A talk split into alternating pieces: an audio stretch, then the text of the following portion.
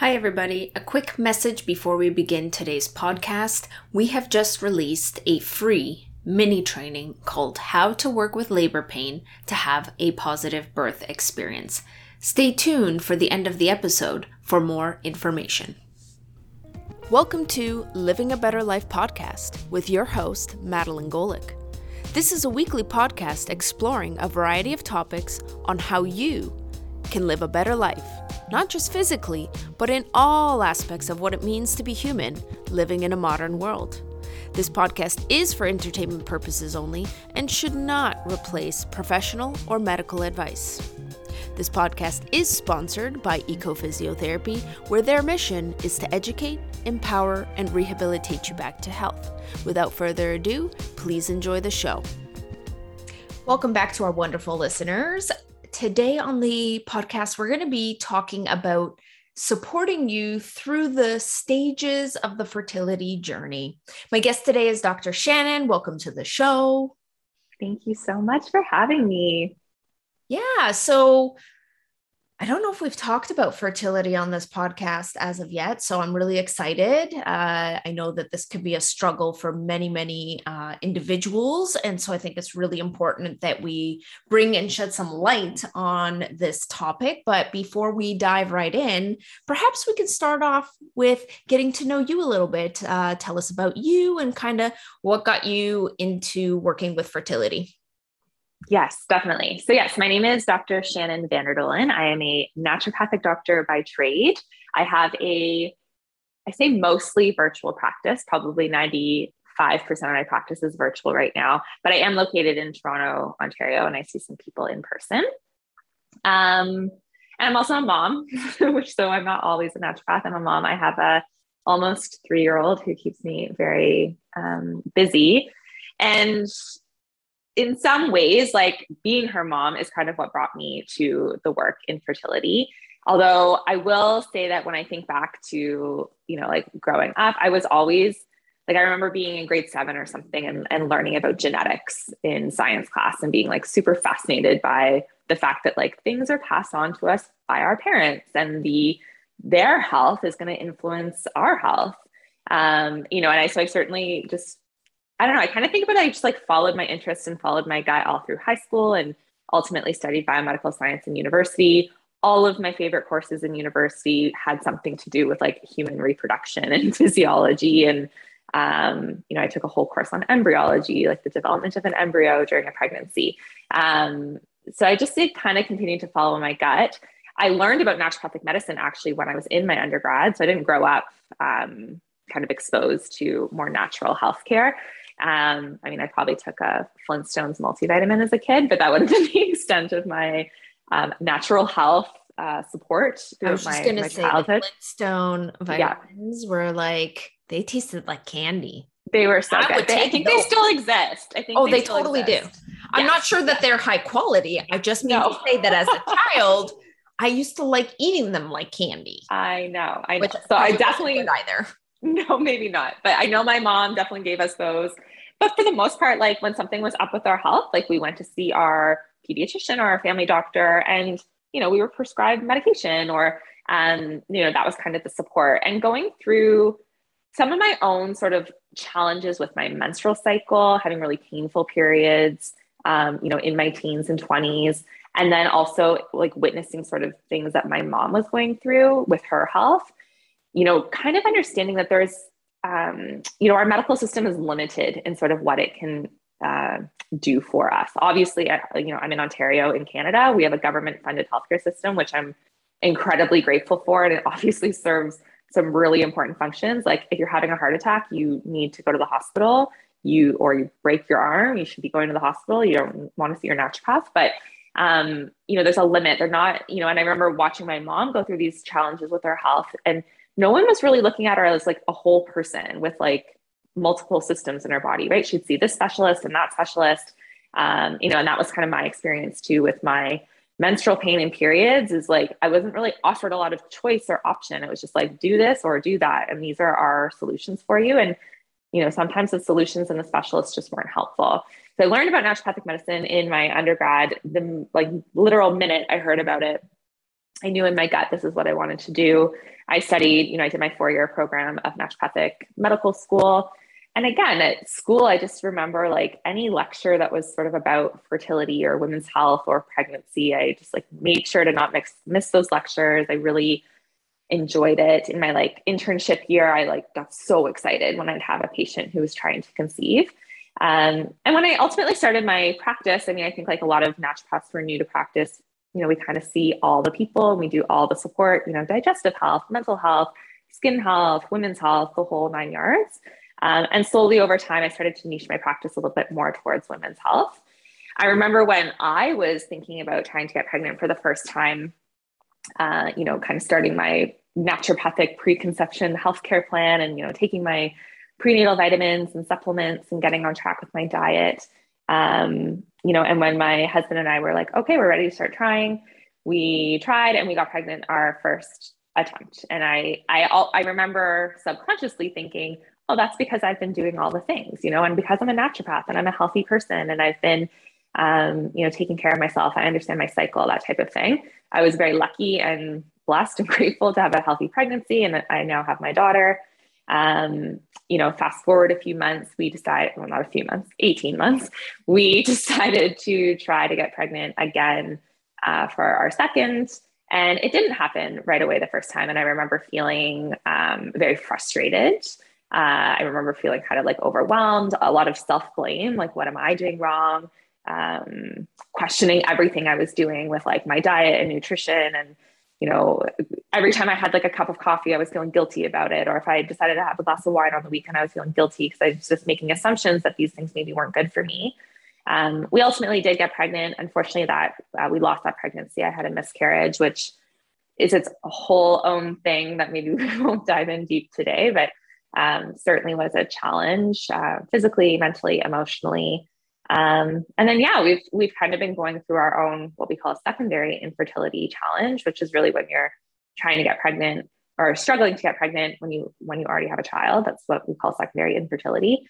And this experience personally has really, I guess, helped me refine my practice further and my focus in fertility care. And you know, I I think I certainly knew intellectually what it was like to go through this process, and I could hear from people all the time you know, sort of what it was like to get a negative pregnancy test when you've been trying, or, um, you know, to start going to the fertility clinic to be vulnerable in those experiences. I understood intellectually what that might be like, and I could empathize to a degree. But now that I've had my own experiences of um, of this journey, and I'm now walking it myself, I feel like that's really helped me um, be a better naturopathic doctor. I like to think I'm more. I really get it now what people are going through, and um, you know, now my focus, I would say, is very much focused in fertility care. And I just really, more than ever, see the value of being proactive, being um, holistic in our view to support our health when we're when we're trying to get pregnant. Well, thank you for, you know, being vulnerable to share your, you know, personal journey. And I, you know, it's it's one of those things that I, you know, I kind of I'm thinking to myself, like when I first started out in pelvic health, it was very similar. Like I could um, intellectually empathize with certain aspects, but it wasn't until I went through my own pregnancy and my own postpartum recovery and having to get over incontinence myself and like have to deal with pelvic health issues that like I could understand now at a different level the importance of what totally. I'm doing and how I'm supporting people uh, along in their, you know, uh, pregnancy, birth, and postpartum journey. So, uh, uh, you know, thank you for, you know, sharing your experience because I think once we've gone, you know, when we've gone through an experience, you know, there are certain things that that adds even extra value toward. Absolutely. So I want to talk a little bit maybe more like general kind of epidemiology or prevalence mm-hmm. uh, you know like how common are fertility struggles because i you know there's probably individuals who are struggling who think it's just them mm-hmm. you know what i mean like you feel alone maybe your friends are all getting pregnant but you're having a really hard time you know like it can feel very isolating and scary. So I'm I just would I'm curious about, you know, how prevalent is this actually? Yeah, that's a really good question. And you bring up a lot of good points about how prevalent it is and how prevalent we might think it is as individuals. So, um, statistically speaking, about one in six couples will struggle to get pregnant in Canada. Um, those stats obviously vary like in different countries. I think in the United States, they say it's one in eight. Um, it's a little bit more prevalent, it seems, in Canada. Um, and essentially, what that means, they, I mean, the definition of infertility formally is when you um, have not had success in getting pregnant after a certain period of time of trying to get pregnant. And that period of time depends on your age as a woman. So, or as a person with ovaries and eggs. So, if you're um, over the age of 35, they kind of diagnose you or determine that you are dealing with infertility when you've been uh, unsuccessful at getting pregnant after six months of trying.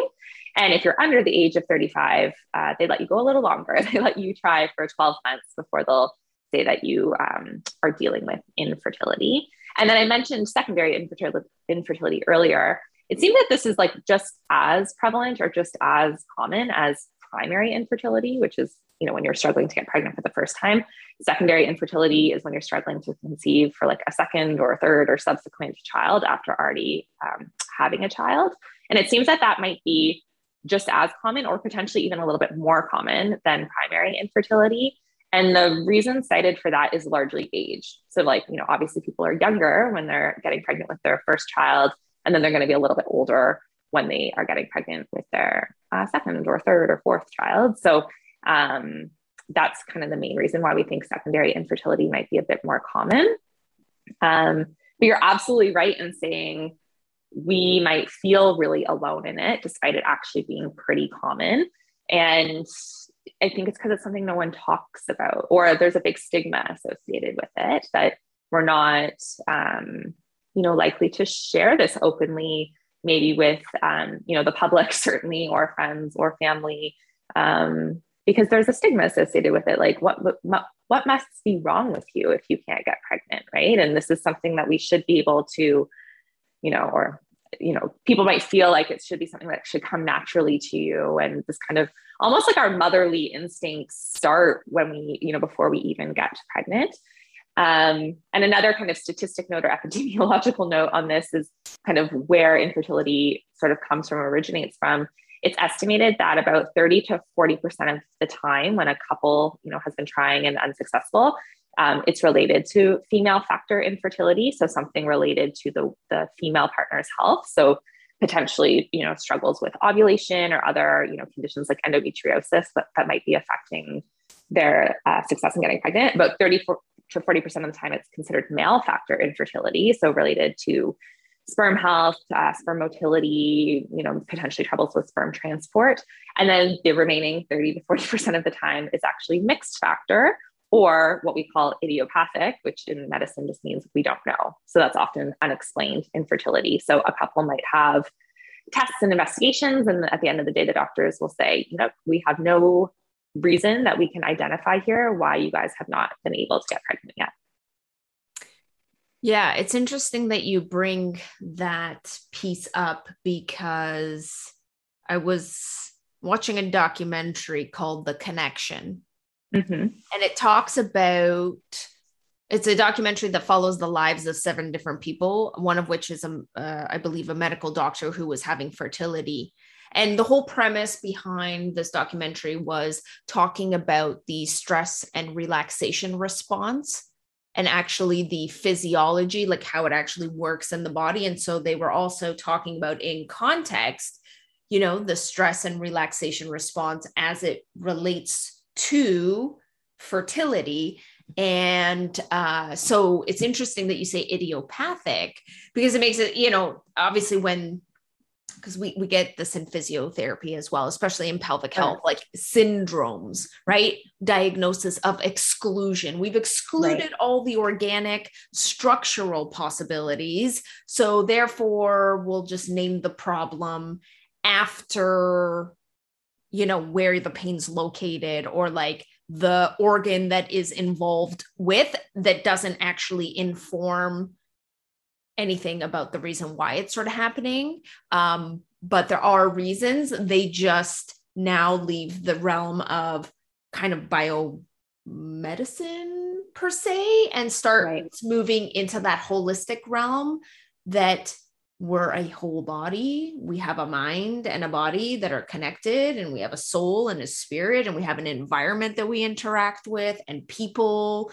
and their social circumstances. There could be traumas, there could be all of these other factors uh, that have physiological consequences that just don't show up in tests, however, are real. And there's a reason, right? It's just that we're not asking perhaps maybe the right questions. Totally. Yeah. So. And I think, yeah, I mean, that speaks to also, you know, I have a bunch of thoughts on what you just said, but it kind of speaks to, yeah, like our limitations to in what we can diagnose and that you know, I often say, like, we don't know what we don't know. So there's also an element of like, you're absolutely right. There, there probably is a cause or a reason. It's just a matter of like, yeah, what can actually be measured, tested, and looked at objectively, right? Like that's I think sometimes the the struggle we run into with like our more conventional medical fertility assessment and treatment is like we rely on objective data. We rely on lab values and ultrasound results and imaging and, and semen analysis, right, to make our diagnosis and our um, treatment plan, right?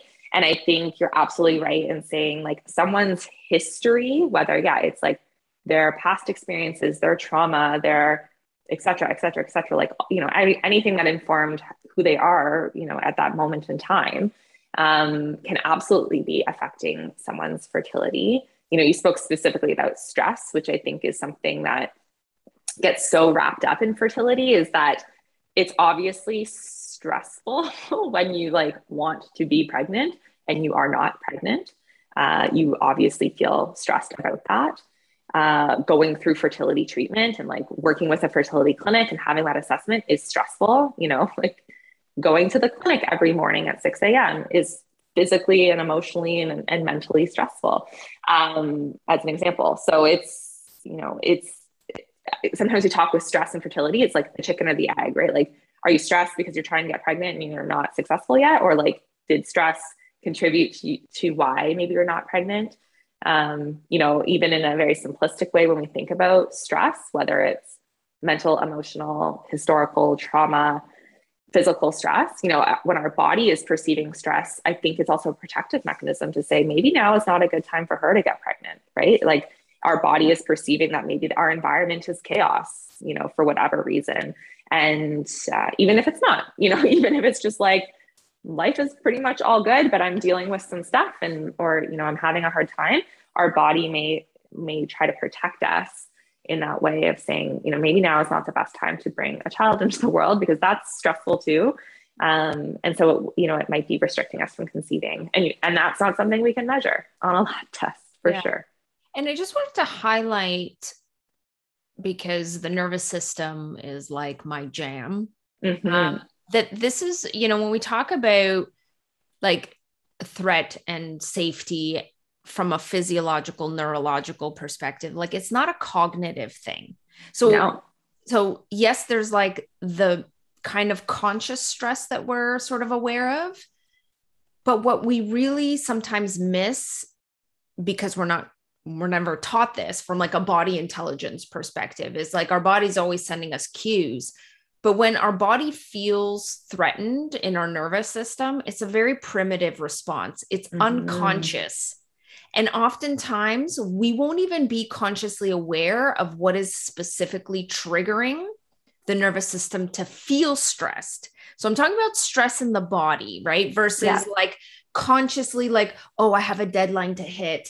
That's a different kind of stress that I mean. Mm-hmm. And so mm-hmm. I wanted to highlight that piece as well that because you were saying like yeah from a physiological and evolutionary perspective if our nervous system deems that there's a threat in the environment it's probably not a good idea to get you know into get you know libido might not be mm-hmm. there and you know c- conception may not be there because of a lack of safety um it's not that it's somebody's like okay it's not their fault mm-hmm. right? Like there's no blame here. There's something that the nervous system is picking up from a self-protective or self-preservation from a survival perspective that we just don't spend the time to uncover from the body cues. And it, again it could be related to a past trauma or a past negative experience and the way that those experiences are coded in the primitive brain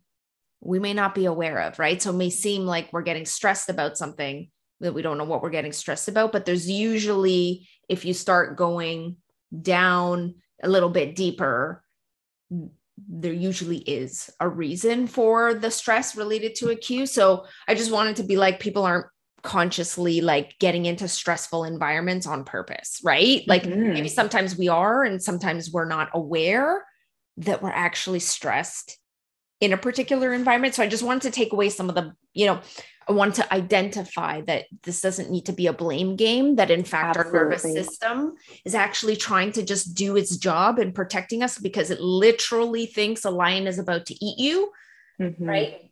Maybe having a baby right now in that context is not a great idea. And so um, this is where I think, you know, looking at past history can be really helpful to highlight perhaps stressors or triggers or cues in the environment that the person may not even be consciously aware that it's causing physiological stress versus psychological stress. Totally. Yeah. I resonate with all of that. And it's, that's not part of our like conventional fertility care. and, um, and I think sometimes actually the conversation kind of speaking about like blame is sometimes someone will say, well, like, how are you doing with your stress management? And you're like, well, frig, like, I don't know how I'm doing because that's like an overwhelming thing to to take on too. And yeah, like unless you have the right tools to explore that safely with the right people and and unpack all of that, then um, you're right to say that then a lot of people might place blame on it. I'm not pregnant yet because I'm so stressed and I don't know how to deal with my stress. I don't know how to cope with this, or I don't even know where it's coming from and like there's yeah and it's you know a, a cycle for sure that that blame cycle for sure or negative or can go into a negative cycle when totally. really it's a self-protecting self-preserving surviving like it's there of of like a higher purpose that we mm-hmm. just uh, don't happen to we're just not consciously aware of and so you know I, sometimes like when things are happening that we're not really sure why you know a multidisciplinary sometimes approach can be really really helpful or just Absolutely. even expanding your ability to think about what might be some of the other factors and then therefore who might be the best person for me to just dive into to see like mm-hmm. are there other emotional and you know mental or trauma pieces that are involved totally from a physiological perspective. Yes, definitely. So that sorry, that that I get, I get a sidebar and I'm like sidebar. Um I want to talk about your course, your fertility course. And I just before we kind of dive in, because we're going to talk about like what the pillars are and how you, you know, how you particularly um, help support individuals, but I want to just build context for the conversation. Is this course just for individuals that are struggling with fertility, or is it for people who are trying to get pregnant and do get pregnant? So I just want to build context for um, like, do you have to be struggling with fertility for this course to be useful? Yeah, that's a great question. So yeah, my my my course, my program is called Fertility Foundations. And it's called that because I think the course really helps build the foundation of your health with respect to trying to get pregnant. So definitely it's I would say it's a very useful program for someone who is struggling to get pregnant or maybe has been trying for a few months or a few cycles and not had luck yet. I think it's also and I, you know, we don't always work in the world of being proactive, but I would say this is like a really awesome program to consider for someone who is, hasn't even started trying yet, right? Or is about to start trying to kind of build these foundational pieces in to maybe gain a bit of traction before you're actually starting to get pregnant.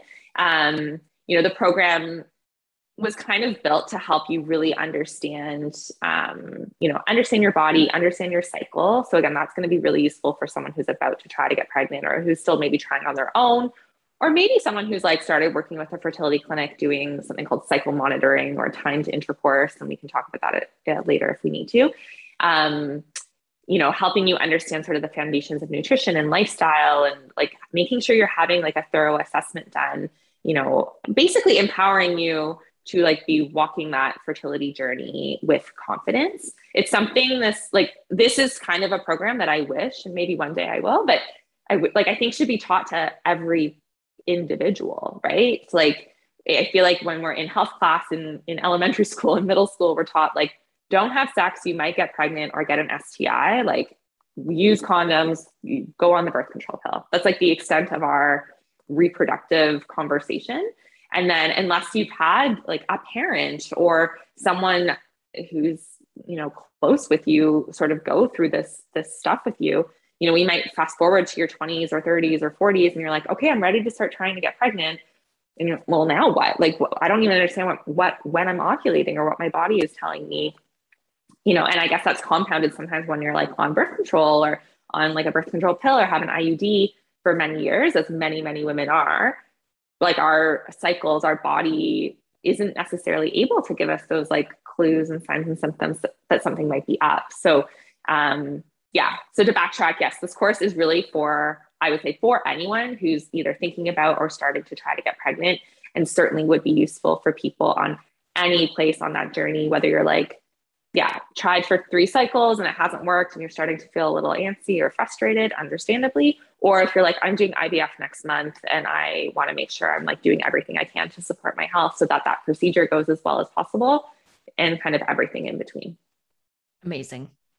Can we talk about you know your key like let's talk about the modules because that'll mm-hmm. help us under i think that'll help build context for what actually like, what are some really important things that we should know about that like we don't get taught? Yeah. So the first module is really about like understanding your menstrual cycle. And I think this is so, so, so key because I mean, you, we, like I said, we just weren't taught this. And it, I think it's helpful to understand, certainly like will help you get pregnant. And when you understand your cycle, understanding, and I think we're going to talk about this in a bit, like you actually can't get pregnant all month. You can't get pregnant all cycle. So understanding when in your cycle you actually can have success in conceiving um, helps you be, you know, a little more strategic about having intercourse if you want to be more strategic. Um, I also think this is just, yeah, like fundamental foundational information that all people should know about their body. So I, I really geek out on this stuff. And it's also helpful to understand what we're expecting. I use like air quotes to be normal um, or optimal because then if your cycle doesn't look like that you know if your cycle is sort of out of the realm of normal or there's some red flag symptoms your your cycle sort of telling you then you're not going to wait six months or 12 months to to talk to a doctor about it right like you maybe have some awareness of like oh actually this isn't normal and maybe i should be talking to someone about this sooner because maybe i have a condition i'll use examples like endometriosis or pcos that will actually make it really hard for me to get pregnant. So I don't want to wait six months or 12 months to flounder and try when actually my cycles aren't regular or I'm having excruciating pain. Um, I can get help sooner. So understanding your cycle, I think, is really key. Um, module two is about nutrition. So understanding how our food and our diet influence our fertility, um, not just for the worse, because I'm I try to be the type of person that's not just like don't eat this, don't eat this, don't eat that, because that's not fun. So really focusing on like what to include more of in your diet, how to nourish your body, fuel your body. We talk a lot in that module about like calming down that fight or flight response through nutrition and making sure your body understands that like you're fueled and safe. Uh, the third module is about lifestyle. So that um, module, we do touch a little bit on like stress and stress management. We talk about um, sleep, we talk about you know like alcohol and drug use and that type of thing so just understanding how those things can influence our fertility and then the last module is about a fertility assessment so again like understanding what tests to maybe ask for in certain situations or what tests we might want to make sure our lab values i guess we might want to make sure are like in an optimal range to support our fertility. And essentially here we're looking at not just like things that might identify concerns with fertility but also thinking about positive pregnancy outcomes and postpartum. So like iron is a really basic example where if you're iron deficient prior to getting pregnant you're probably going to become very anemic in your pregnancy which doesn't feel great and then you're at a higher risk of developing postpartum depression after you've had your baby. So something as simple as like optimizing your iron before you conceive makes you know it less likely for you to become anemic and then reduces our chances of experiencing postpartum depression. So those are the four core modules. And then we have two bonus modules in its current iteration. One is about male fertility and sperm health. And then the second one is about um, you know what to do once you're actually pregnant because that also hopefully will happen for you after going through the course as you actually do conceive. And then it's always you know you're standing there with your positive pregnancy test in your hand and then like okay now what do i do? So chatting through those first uh, steps of like who to connect with you're building your healthcare team which includes you know pelvic physio and um, you know managing kind of the first trimester not so nice symptoms. Yes. Really helpful to kind of have some guidance once yeah. the thing actually happens. You're like, great, I did all this work. And now what am I supposed to like, yes. what should I be doing? Uh, really helpful to, you know, talk about. So I want to now dive a little deeper into sort of the menstrual cycles. And mm-hmm. so my mm-hmm. first question is when can you actually get pregnant? Mm-hmm. This is a great question. So I, I sometimes like start by saying like we need to figure out if and when in your cycle you're ovulating. So ovulation is the process where your ovary is releasing a mature egg that can then ultimately be fertilized by a sperm cell. And why we want to understand when you're ovulating is because you can only get pregnant if you've had intercourse in the five days before ovulation and maybe the day of and day after ovulation. So it's like a seven day window of opportunity. And that makes an assumption on the sperm health benefit. It assumes that those five days, it's like if sperm are really healthy, then they can survive inside a female reproductive tract for up to five days. But let's say, even, you know, if we're giving a little benefit of the doubt, maybe it's more like three days or two days. So, again, really understanding when in your cycle you're ovulating allows you to time intercourse appropriately um, to allow for fertilization to occur there's like a million and one steps that have to occur after that for you to actually then get your positive pregnancy test a few weeks later. But we need to, at minimum, make sure sperm and egg are in the same place at the same time. So, yeah, it's like a seven day window five days before ovulation, day of, and day after ovulation. Okay. Because it sure sounded like in health class that you can get anytime. I know. Right. And this is also, yeah, like again, kind of speaking to like this is just useful information to know because it can also be you know we sometimes we call this the fertility awareness method of like tracking your cycle understanding your cycle. You can use this to both help you get pregnant but also to help you avoid pregnancy right? To, you know it's not a 100% foolproof method of contraception but really understanding your cycle also allows a little bit of freedom on the other end to say if i don't want to get pregnant i should avoid having unprotected intercourse in that same window. Okay next question menstrual apps. Mm-hmm. How yeah. good are they at predicting ovulation?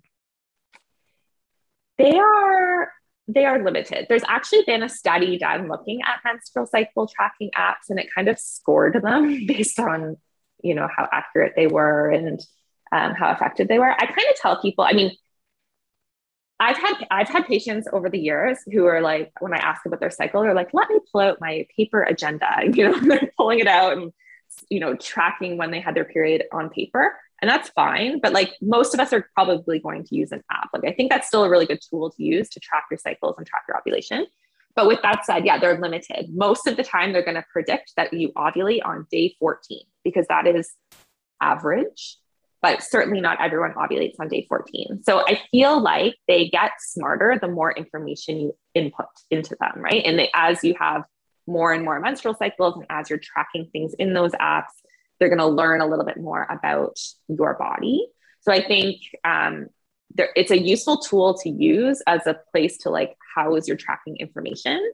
But I want you to trust your body and what your body is telling you over what your app is telling you. So I think as a starting point, it's good. It, it, usually the app will help identify your that window of opportunity. Often it's called a fertile window. I kind of cringe at that term, but um, that kind of five days before, day of, day after ovulation, it will like highlight that in the calendar to say, you know, this is kind of the time that you could get pregnant, but it doesn't know for sure when you're ovulating unless you're giving it more data and information to help it know for sure that you're ovulating. Follow up question. Mm-hmm. so the app, let's say you're really good, you're inputting a lot of information, you've been tracking for a while. It, what I wonder is like, can your ovulation be impacted by outside factors in such that if you are regularly at said date, but then something happens, uh, can that ovulation date or predicted ovulation date change despite having consistent, you know, um, yeah. consistent dates put out? Like, you know, yes, my body seems to be in alignment with my app. And then, like, is it possible that, like, it can change without the app picking up on that? totally. Yes. Yes. So, for sure. And I would say it's very uncommon that someone will tell me that they have a like exactly the same length cycle every single cycle, right? Often it is a little bit of a fluctuation. Sometimes it's just by like a day or two, but some people, often people will tell me they have a range, right? So they'll be like, my cycles range from like 27 to 30 days. And that's very normal. That's not irregular. That's very average and regular. Um, but then, of course, then what we anticipate is actually happening is your ovulation is shifting by that, you know, that plus or minus two or three days, right? So yes, you you might typically, let's say, ovulate on day 12, but some cycles it might be day 14 or day 15, because yes, absolutely, outside factors can influence um, our, our ovulation. I mean, again, coming back to that like stress piece, I would say I sometimes describe like for sure mental emotional stress. Like I'm sure a lot of people have had an experience of like, oh, my period came a weekly on the month that I had this like insane project I was working on that was really, really overwhelming for me. Um, often this will happen with travel, like time zone change. Um, it's been reported recently, even things like vaccinations are causing people's ovulation to shift temporarily, right? And I think that's just really our body, or if we're sick, it might be another example, like our immune system has been activated. Our, our reproductive system is like, oh, something something's up, you know, like maybe she's sick, or maybe there's some sort of virus in the environment maybe I shouldn't ovulate right now. So again, I think it's a protective mechanism in some ways, um, or precisely a protective mechanism. So yes, absolutely, external factors can influence our ovulation, and so we might anticipate that yes, our app can be helpful to some degree, but it's not going to be able to anticipate those changes. Um, you know, and there are some contraceptive tools that are like linked to apps, like so um, you know, basal body temperature thermometers, for example, that are linked up to an app that have been, I don't know if in, by Health Canada or by like at the FDA, but in certain jurisdictions have been approved as contraceptive devices. Um, so similar to like an IUD or a birth control pill, you know, these are have, have actually been effective to a certain degree at preventing pregnancy. So, um, you know, those things exist, but I would say on its own, we don't want to rely on our app solely. We still want to listen to our body, understand sort of what's going on. Body intelligence. Body intelligence. It's the new. Our bodies are so smart. They're so smart. And they tell us things if we listen. All the time. Mm-hmm. All the mm-hmm. time. That's like, that's my, that's my jam. Uh nutrition. So mm-hmm. I mean, from a higher level perspective, I mean, one can conceive that eating well would be good if you're trying to conceive and, you know, do things, but on a more like low, you know, coming down from the high view of like, yes, nutrition is important. Like, why is it actually important? Mm-hmm. And you're totally right. Like, I think it's pretty obvious that eating well is probably going to support our fertility. Um, why is it important? That's yeah, like there's so many places to go there. I think like from one standpoint, I look at you know, what we eat before we get pregnant and like early in pregnancy um, is influencing at a cellular genetic DNA level, like the health of our eggs, right? As, as women or the health of a sperm cell, right? And ultimately, an egg cell and a sperm cell are like two sets of genetic information that fuse and merge. And it's like the blueprint is sometimes how I describe of like how to build a baby, how to build another human being. Um, so there's this whole concept of epigenetics, which I'm sure is a term you've heard, which is, yeah, kind of how our environment, our nutrition, the things we're exposed to are going to influence our genetic information. So at that very like, I'm going to say basic but profound foundational level, you know, eating well, eating healthfully, um, avoiding things that are damaging to our DNA uh, is going to set the stage and the foundation of your child's health quite literally for the rest of their life. So that can feel like a very profound, overwhelming responsibility or like a really wonderful privilege, right? That if I am making modifications and trying to, to, to do things as best as I can or as I know how to or as resources allow me to, um, I'm, I'm influencing the health of my child forever and, and actually and their children, which again is a profound responsibility. Um, we also know that, yeah, like certain nutritional factors can reduce our risk of infertility. So, for example, like eating trans fats in our diet, which are found in a lot of processed and refined foods, increase our risk of infertility by 50%, I think is the, the rough stat there. So, you know, something like, you know, increasing the chances of us conceiving by eating a healthy diet or reducing the amount of time that will take is something we can do through our nutrition. You know our pregnancy outcomes you know so reducing our risk of things like gestational diabetes preeclampsia are going to be directly influenced through our nutrition and through our diet. And then certainly thinking yeah about like postpartum health and wellness.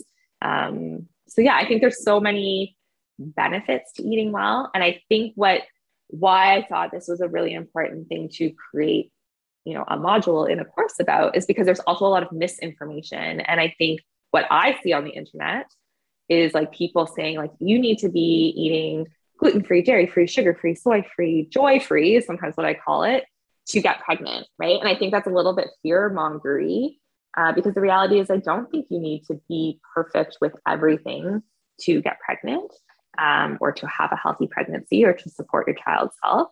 Um, but yeah, like understanding kind of what the research does suggest, what the research does show, and then building something that's like sustainable and realistic is really what we what we talk about. I always bring try to bring it back to the nervous system and create mm-hmm. a sense of physiological safety. Mm-hmm. Right? Very different than psychological. I'm talking about like yes. actual physiology.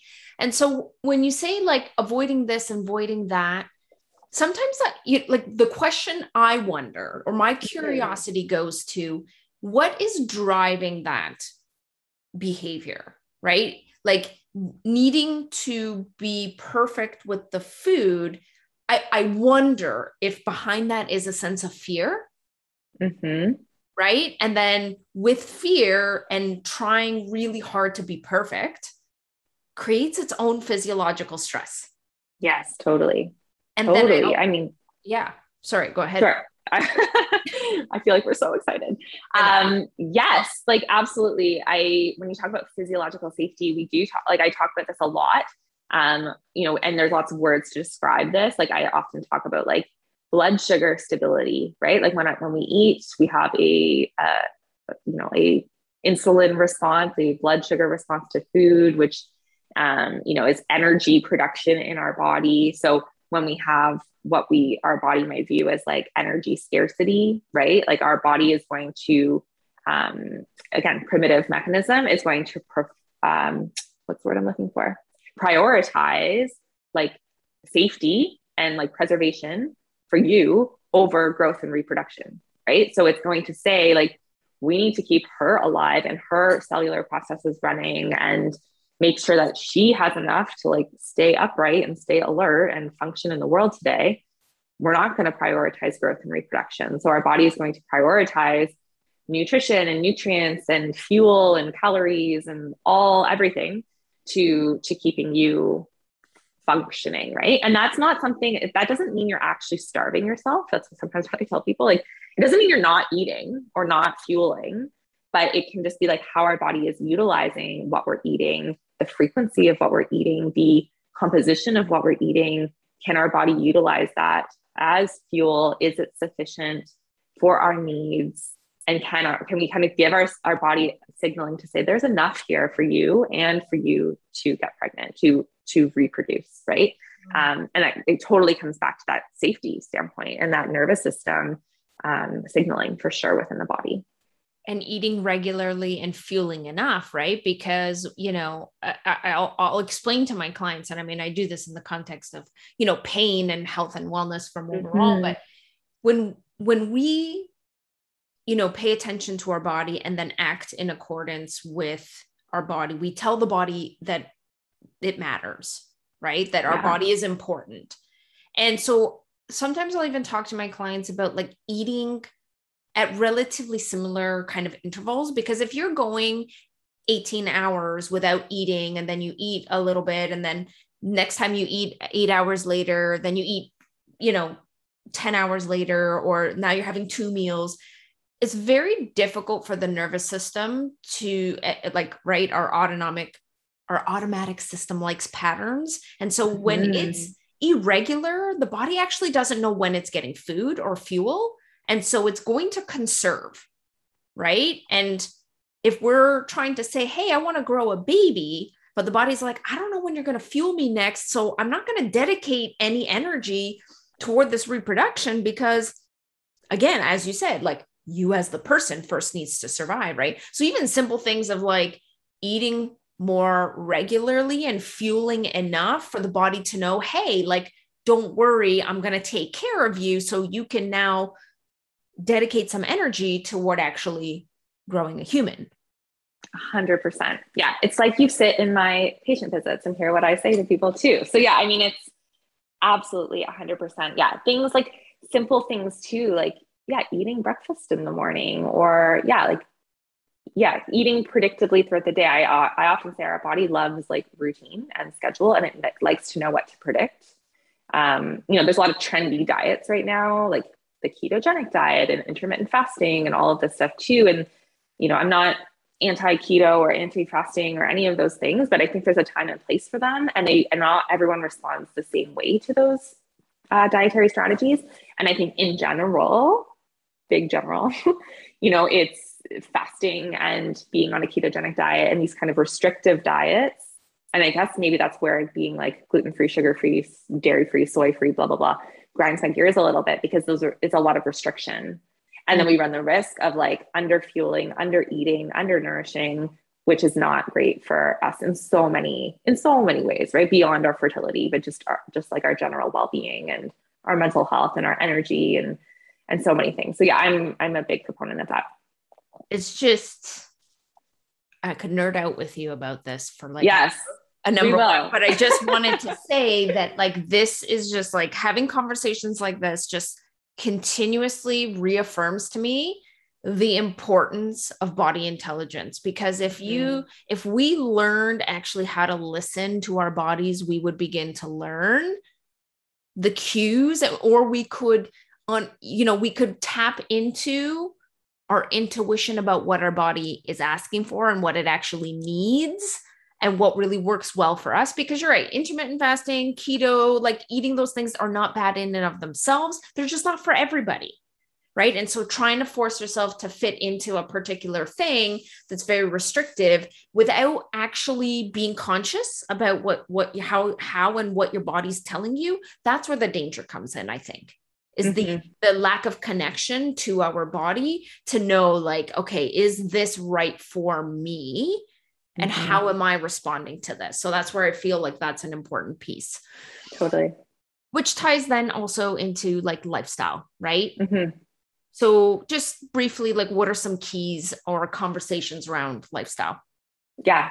So yeah like like i um i mentioned the you know we, we've talked a little bit about the stress component and so maybe we won't dive too much there other than you know i am often encouraging people that like I don't know. I think we could all we could all be addressing stress. So to your point, it's not always like the obvious things that cause us stress. We have we have stuff right in our bodies in our past in our history our beliefs about ourselves our beliefs about the world and i think those are all worth exploring so um, having some tools we talk about you know things you can do at home but maybe working with other practitioners therapists et cetera et cetera um, to to learn more and address those things so we, we again we could probably talk for like an hour about stress and and all of that. So i won't i won't we go won't into go too much there. detail.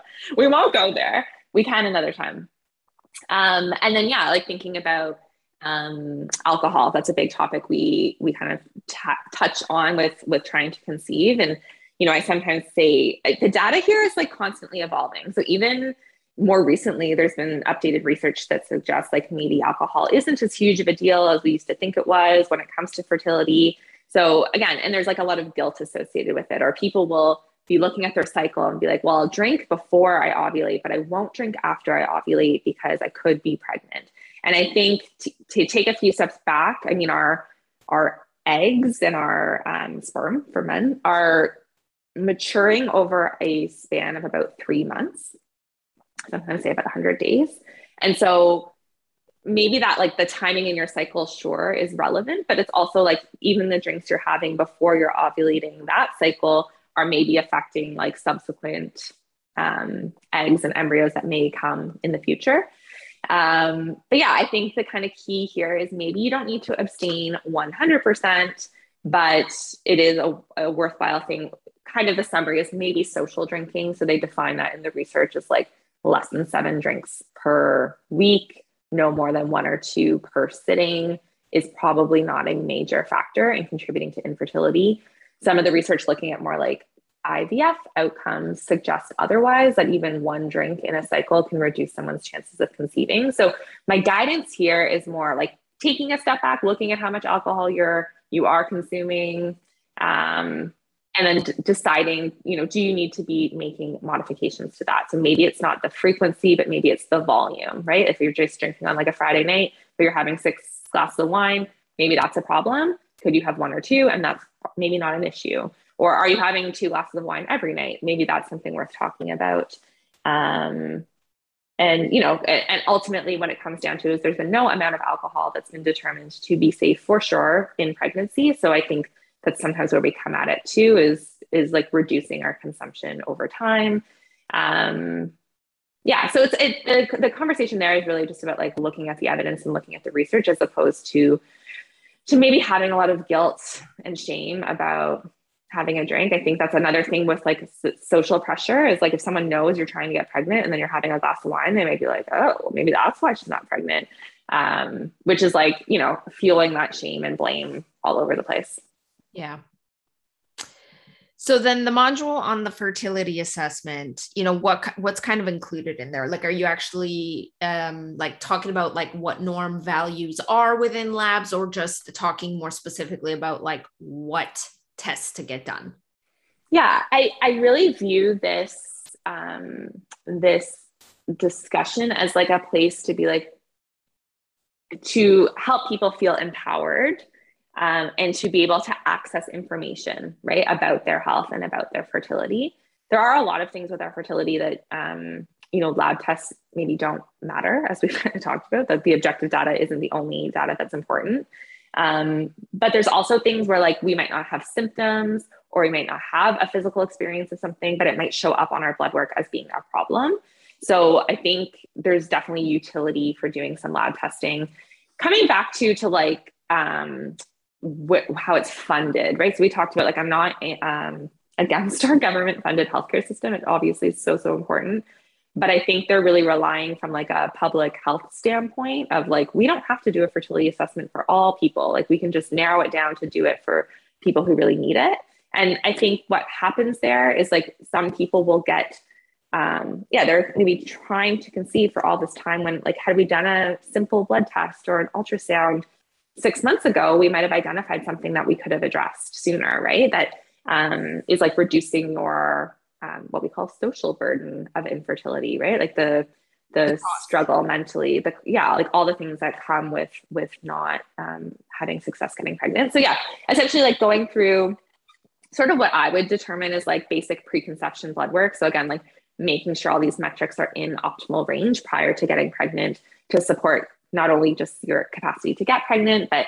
stay pregnant, have a healthy pregnancy, and thinking about healthy postpartum. So my example there was talking about like iron, but that might also extend to like your cholesterol levels and blood sugar. And so again, it's just kind of a place where like if you haven't had blood work done in a while, which a lot of people with like the pandemic have delayed their, you know, annual checkups, it's worth maybe having a discussion with your doctor. Just be like, I just want to get some like general blood work done. So kind of going through what that looks like. And then maybe additional tests that you might ask for based on certain symptoms that maybe you now understand about your body because you've been tracking your cycle and understand.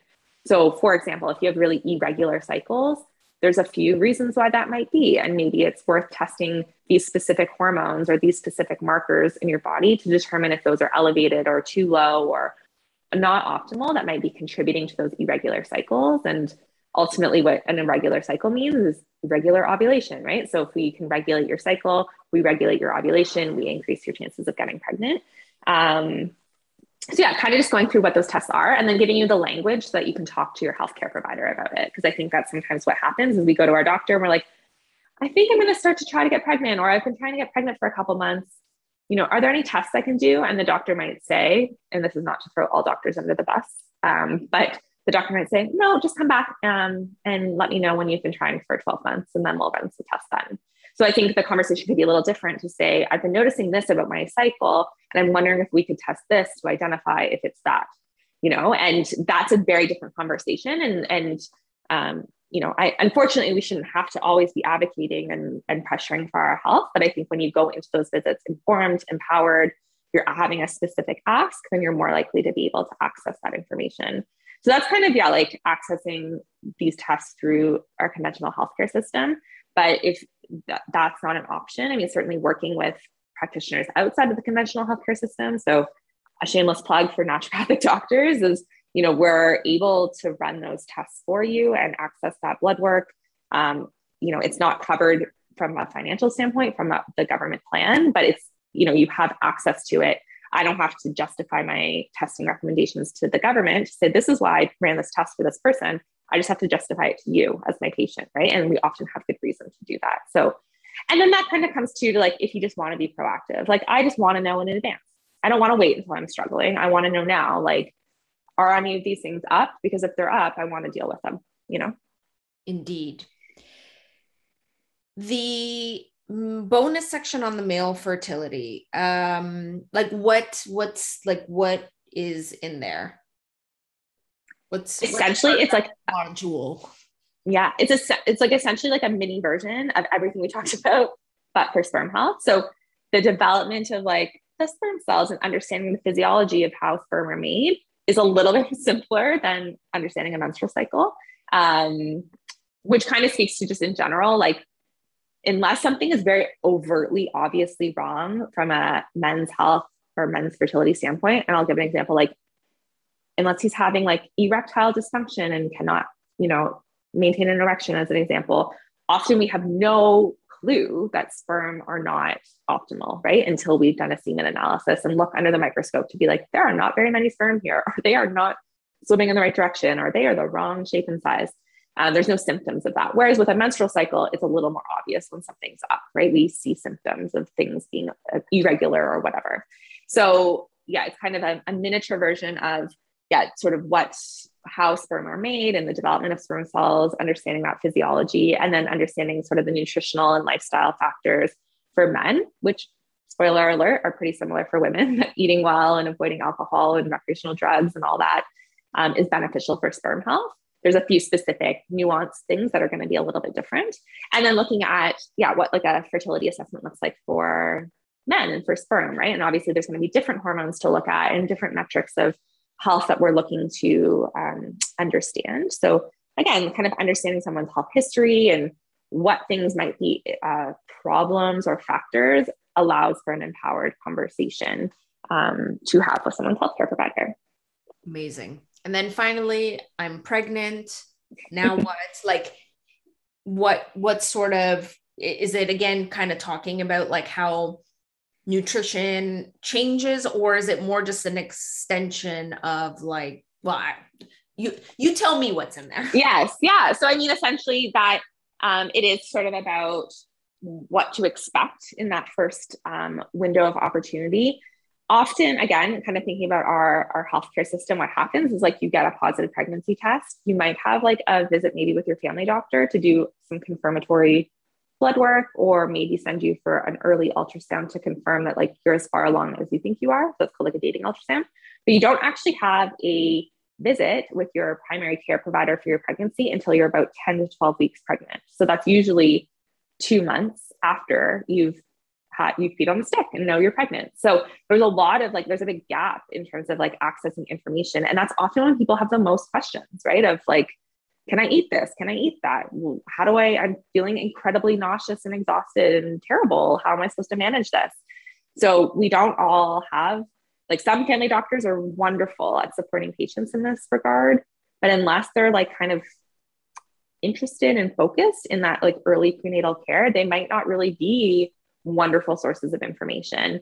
And again, they might say, okay, you like can go see an OB, right? That's kind of the the an OBGYN is kind of the first referral from a doctor. So also helping people to understand like their other options. So things like midwifery care um, as options for their primary care throughout their pregnancy. And then building in those other pieces of the care team, right? So understanding that there's definitely a lot of benefit to seeing a pelvic floor physiotherapist throughout your pregnancy, or maybe you need to see a chiropractor that has some training in prenatal care. Maybe you're working with a therapist to navigate stress and anxiety associated with a pregnancy, or you're working with a naturopath to ensure you're managing those undesirable pregnancy symptoms as naturally as possible, right? So, kind of understanding how to build out your healthcare team and sort of what to expect in those early days before you're going to be able to connect with your midwife or your OB.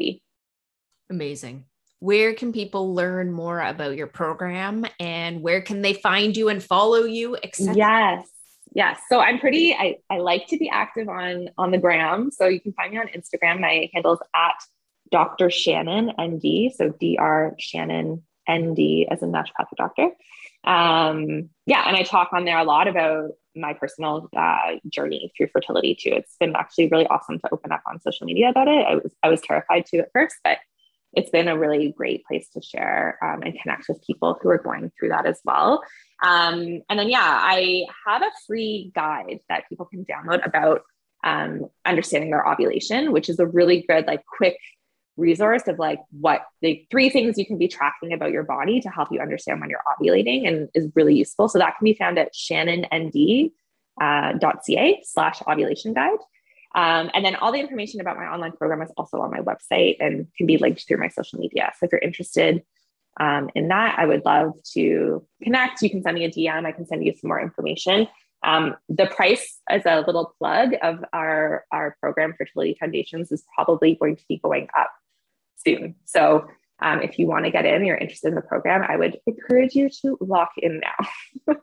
Amazing. And in case you're like, I didn't catch all of those links. They will all yes. be in the show notes awesome. to make it very easy for you to access and connect with Shannon. And like, what an amazing offering to have and and this is like DIY right like you're it's a program you sign in you you go through it at your own pace and it's not like exactly yeah okay. yeah so it's like you can take it at your own pace so it's kind of I kind of designed it to be like a module a week um, there's some downloadable resources. There's an amazing like meal plan and recipe guide. There's a ovulation tracking um, tool in there. Um, what else? There's like some guided meditations. It's a really awesome some checklists. Um, I'm really yeah I'm really excited about the program. But yes, all DIY. You go in, you log in, you watch the videos. You can binge watch it if you want. yep. Um, and and yeah, and you have access to it for life. So um, you know you might do it now, and then and I wish this isn't the case for you, but if like in three years you're going to try to get pregnant again, um, you know, and you're having some challenges, you can always revisit the program and remind yourself of of what to go, what to look at. Amazing. Wonderful. Shannon, thank you so much for taking like time to chat about this. Obviously, we have many things we could chat about in the future. so that may be a possibility. Uh, people can let us know if they've enjoyed this conversation, and we will definitely uh, revisit. Uh, but thank you for taking time to like educate because like I've already learned a lot. Awesome. Thank you so much for having me. It was so fun to chat with you. I learned a lot from you too. Thanks. And of course, we want to thank everybody who joins us on a weekly basis you know, be sure to be subscribed because there's awesome conversations happening every single week and you don't want to miss the opportunity to listen to them. So subscribe and share. Share this podcast out because like we're not getting this information in health class. And so this is like really golden info. Like the, you know, just it's a great foundation. So share it out because there's people who may not be telling you that there's a problem, right? And it's like, oh, oh, you're trying to get pregnant. Here, listen to this, right? Um, or maybe they're not trying to get pregnant, or maybe they're not announcing it because there's something going on, right? So you by just you sharing it on your social platforms, those who want and need to hear the information will see it and will hopefully listen. And so you could be changing somebody's life. So change a life and share the episode. And then be sure to subscribe so you don't miss our other episodes. And we'll connect with everybody next time on the podcast. Bye for now. Hey guys, thanks for hanging out. So, as I mentioned at the beginning, we have recently released a free mini training called How to Work with Labor Pain to Have a Positive Birth Experience. And in this mini training, I take you through what pain is, how labor pain is different than like an acute ankle sprain type of pain. I talk about the three different ways that you can work with pain and then at the end, I actually teach three different ways that you can work with labor pain to have a more positive birth experience. If you would like to access this free mini training, you can go to courses.ecophysio.com forward slash mini training, or you can look in the description of today's podcast episode at the end of the description, a link will be there for you to get the free mini training. Hope to connect with you there. Thank you for listening to Living a Better Life podcast. Make sure to subscribe to our show to stay up to date with our latest and greatest episodes. We would also love to hear your comments, suggestions, and reviews. Thanks again. Until the next episode. Bye for now.